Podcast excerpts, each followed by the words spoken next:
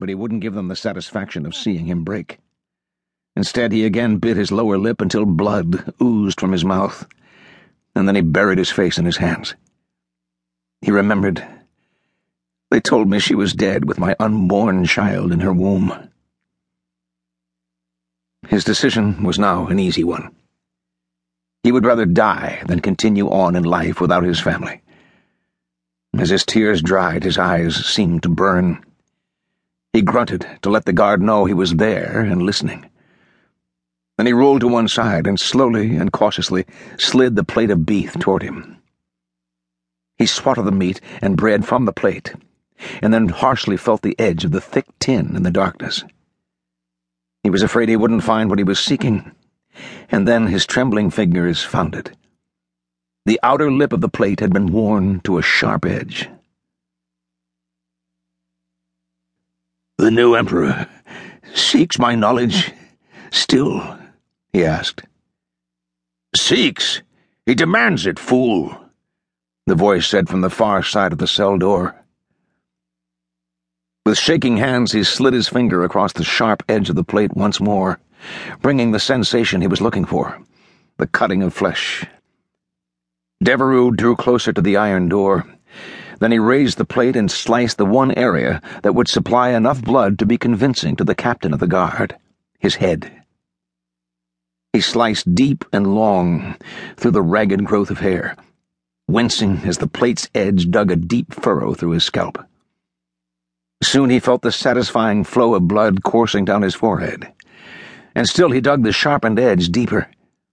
There had to be enough blood to convince the keepers that Napoleon's prized prisoner was attempting to do the unthinkable. As he lifted the plate from his head, Devereux saw that blood was not only flowing, but had begun to spurt as he had dragged the tin plate through a small vein. He held on to the plate, moving the sharpened edge opposite his grip, and then laid down next to the food portal. He allowed his blood to splatter the iron of the door, and then he sighed and made gasping sounds. He reached up with his free hand and slapped at the growing puddle of blood, making sure it splashed into the corridor beyond. "What? It is blood, Captain! The fool has slit his own throat!" The captain of the guard did exactly what Devereux had hoped. He panicked at the thought of losing him to suicide. He could never explain that to the Emperor. He heard the other man as he pulled keys in an attempt to get the door open. So, this was it, the moment of his death. He never had any plans to escape, but neither did he have the courage for ending his own life, so he would force them to do it for him. A self-satisfied smile etched his wretched features. "Hurry, you bumbling fool! He'll bleed to death!"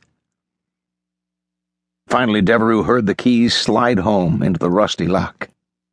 Then he heard the scraping sound as it turned, and then the hasp of the lock was thrown back, and then came the sound of a man straining to get the door open. He felt and smelled the first fresh air in over 2 years as it hit his face, and he breathed it in, preparing himself, gathering what strength he could for the next few seconds, the last seconds of his life.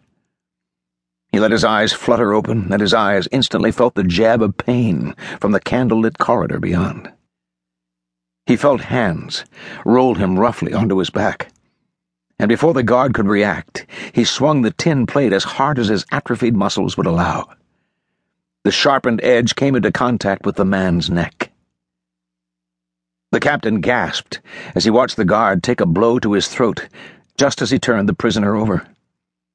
He straightened and started to shout for others, but Devereux lashed out with his bare feet and caught the young captain in his left knee, bringing him down to the rough stone floor.